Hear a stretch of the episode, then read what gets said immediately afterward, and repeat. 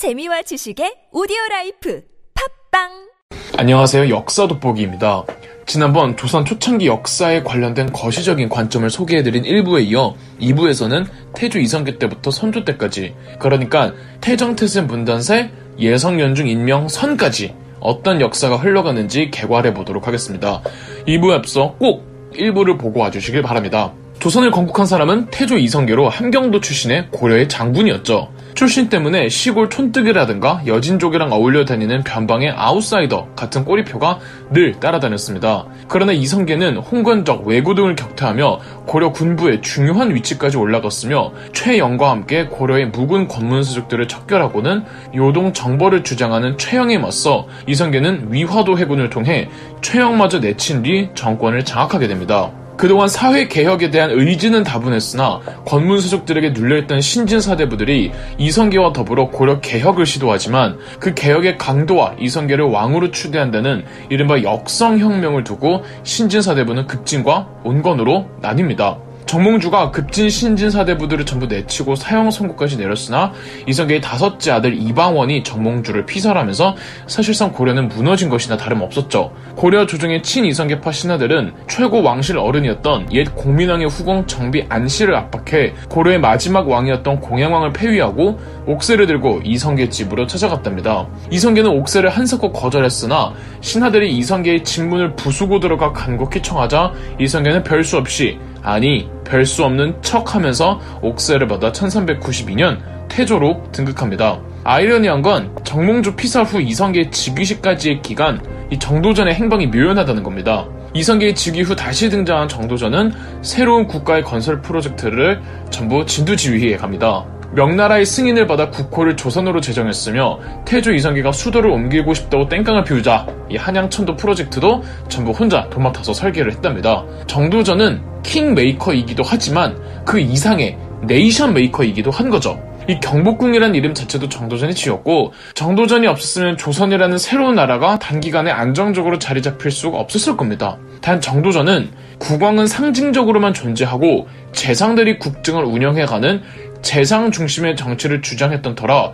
이성계의 어린 막내 아들 이방석을 세조로 지지했고 또 왕실 종친들을 멀리하면서 이 정도전에 대한 왕자들 및 종친들의 불만이 쌓여갔습니다. 개국공신 명단에도 넣어주지를 않았죠. 이런 불만이 쌓여 왕실 종친들의 지지를 받은 다섯째 왕자 이방원이 1차 왕자의 난을 일으켜 정도전을 포함한 그 일파들을 다 죽이고 이복 동생 세자 이방석을 죽입니다. 그러고 바로 왕이 되면은 왕위를 찬탈한 것이기 때문에 둘째 형 이방과를 지지했고 아끼던 오른팔과 어린 막내 아들들의 죽음으로 큰 충격을 받은 태조 이성계는 바로 이방과에게 양위합니다. 이방과는 정종이 되었지만 본인 스스로도 허수아비 왕임을 잘 알았고 아버지처럼 군인이었던 정 종은 격구 등의 스포츠에만 빠져 살았답니다. 단 눈치 없는 넷째 형 이방간이 자기가 다음 왕이 되고 싶다는 의혹에 동생 이방원을 치기 위해 거병하지만 이미 대세와 왕실 종친들은 전부 이방원을 지지했고 이방원한테 금세 진압됩니다. 이게 2차 왕자인 아니죠. 이방원은 차마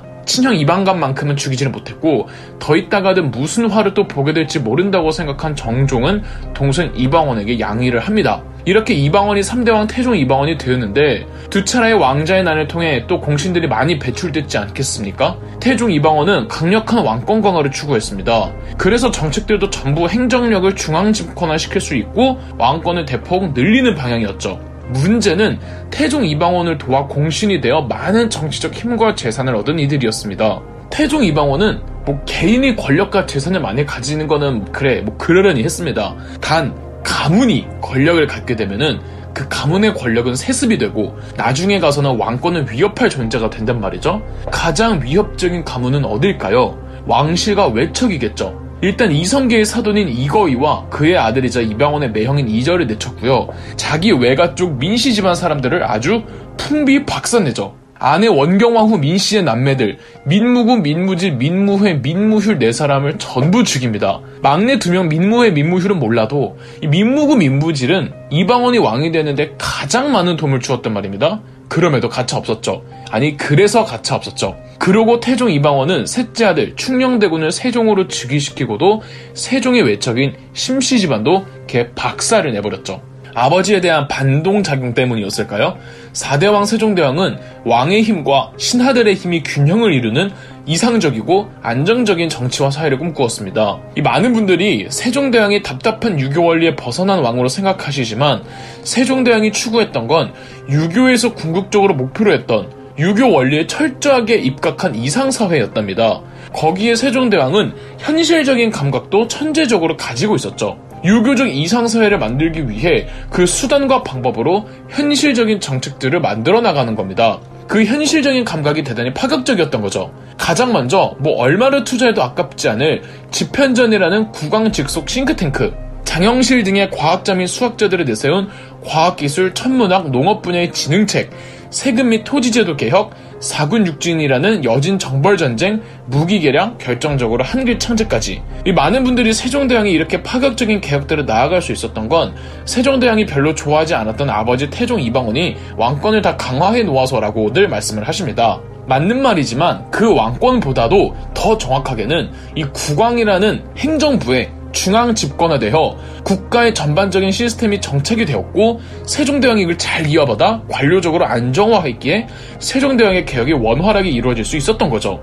물론 황희 맹사성 등 전국 안정을 위한 베테랑 재상들의 목도 굉장히 컸고요. 단 세종사 후 5대왕 문종은 재위기간이 길지 못했고 6대왕 단종은 어렸기에 세종 연간에 부상한 정치인들이 뭐 이 시기에 재상이 되어 막강한 권세를 누렸고 왕권이 미약하다고 판단한 욕심쟁이 세종의 차남 수양대군이 김종서, 황보인 등의 재상들을 제거하고 2년에 걸쳐 반대파들도 연이어 숙청하면서 결국은 7대왕 세조로 즉위합니다. 이 세조의 찬탈 과정에서 또 공신들이 엄청나게 생겨나죠. 세조는 왕권을 찬탈한 입장이라 역시 강력한 왕권과 중앙 집권화를 추구할 수밖에 없었고 주로 군사적인 방면과 군사적인 목적에서 여러 가지 제도들이 개편이 됩니다. 물론 이 과정에서 이시의 난등 반발 제강도 있었지만 지방 반란도 진압하고 여진족 토벌이라는 북벌도 성공시켰죠. 세조와 태종 이방원의 차이점이 있다면은 이 세조는 종친들에게 많이 의지했으며 의심을 할지언정 자기 측근들을 자비 없이 재기도 할 수 없을 정도로 밟아버리지는 않았다는 거죠. 여기까지가 조선의 리즈 시절이었죠. 세조의 아들 8대왕 예종을 거쳐 세조의 손자가 왕이 된 9대왕 성종 때가 되면은 이 정치 체제나 사회 시스템도 어느 정도 잘 정착되고 잘 돌아가겠다. 이제는 그 지배 제도에 익숙해지고 너무 잘 알고 있으니 지배층들이 그 구조 속에서 사리사욕을 채우고 지방별 탐관오리들이 스멀스멀 기원할 수 있는 빈틈들이 생겨납니다. 더불어 조선 초기에는 정변들이 꽤 많다 보니까 성종 때가 되면은 이 조선은 공신들의 나라가 되는 겁니다. 쉽게 말해 공무원들이 극단적으로 비대해지는 나라. 성종이 이제 어느 정도 크면은 이 고인물 공신들이 너무 거슬리는 겁니다. 그래서 오래도록 지방에서 공부를 하거나 외관직을 돌던 과거 정몽주 길제 등 조선 건국에 참여하지 않았던 사대부들의 제자들을 육성하기로 합니다.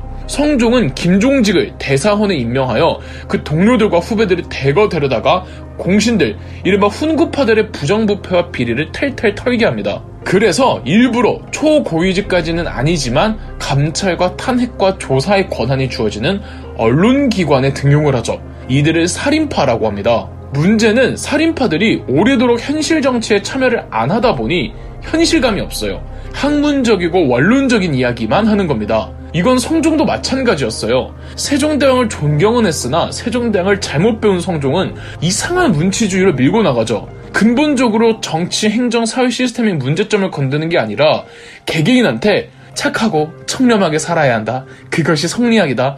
이렇게 도덕적으로 훈계만 하는 정도죠. 성종 다음 주기현 연산군은 이걸 극혐했습니다. 태종 이방원은 왕권 강화, 세종대왕은 안정사회, 세조는 다시 왕권 강화, 성종은 다시 안정사회. 그렇다면 그 다음 연산군은 다시 왕권 강화겠죠? 연산군은 1498년 무서화라고 왕실을 능멸했다며 살인파들을 대거 숙청합니다. 몇 년 후 1504년에는 갑자사화라고 자기 어머니 패비 윤씨에 대한 정치 보복을 하는데 어머니를 죽음으로 몰고 간 신하들은 대부분 훈구파였습니다. 어머니 정적들을 제거하는 김에 그냥 살인파들도 같이 어떻게든 죄를 엮어서 다 죽였습니다. 이런 공포 정치를 왕권 강화로 착각한 연산군은 멈추질 못했고 중종 반정으로 쫓겨나죠. 11대 왕 중종은 반정으로 왕이 됐기에 이 그럼 또 공신들이 대거 배출됩니다. 역시 고인물들한테 시달리는 거 싫었던 중종은 조광조 등 살인파들을 다시 등용해 공신들을 탈탈 털지만 정작 나중에 가서는 중종이 조광조의 뒤통수를 치며 그 일파들을 다 내쫓는 기묘사화를 일으키죠. 기묘사화는 조광조 일파들만 쫓겨냈을 뿐 그 외 살인파들은 여전히 중앙정부에 존재를 했고 지방에서도 살인파들끼리의 학문 사상을 중종은 대단히 존중해 주었습니다. 이 중종에게는 나이 차이가 많이 나는 두 아들이 있었는데요.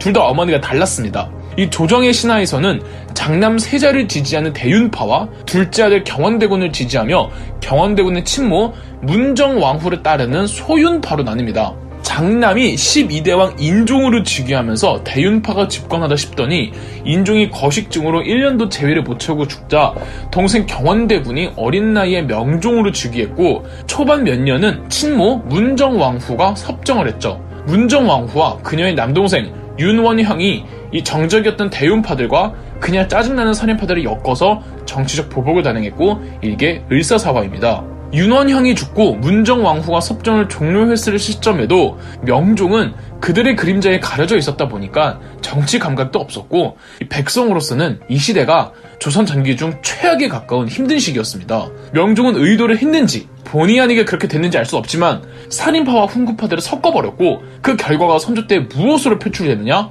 3부에서 찾아뵙겠습니다. 그럼 역사 돋보기였습니다.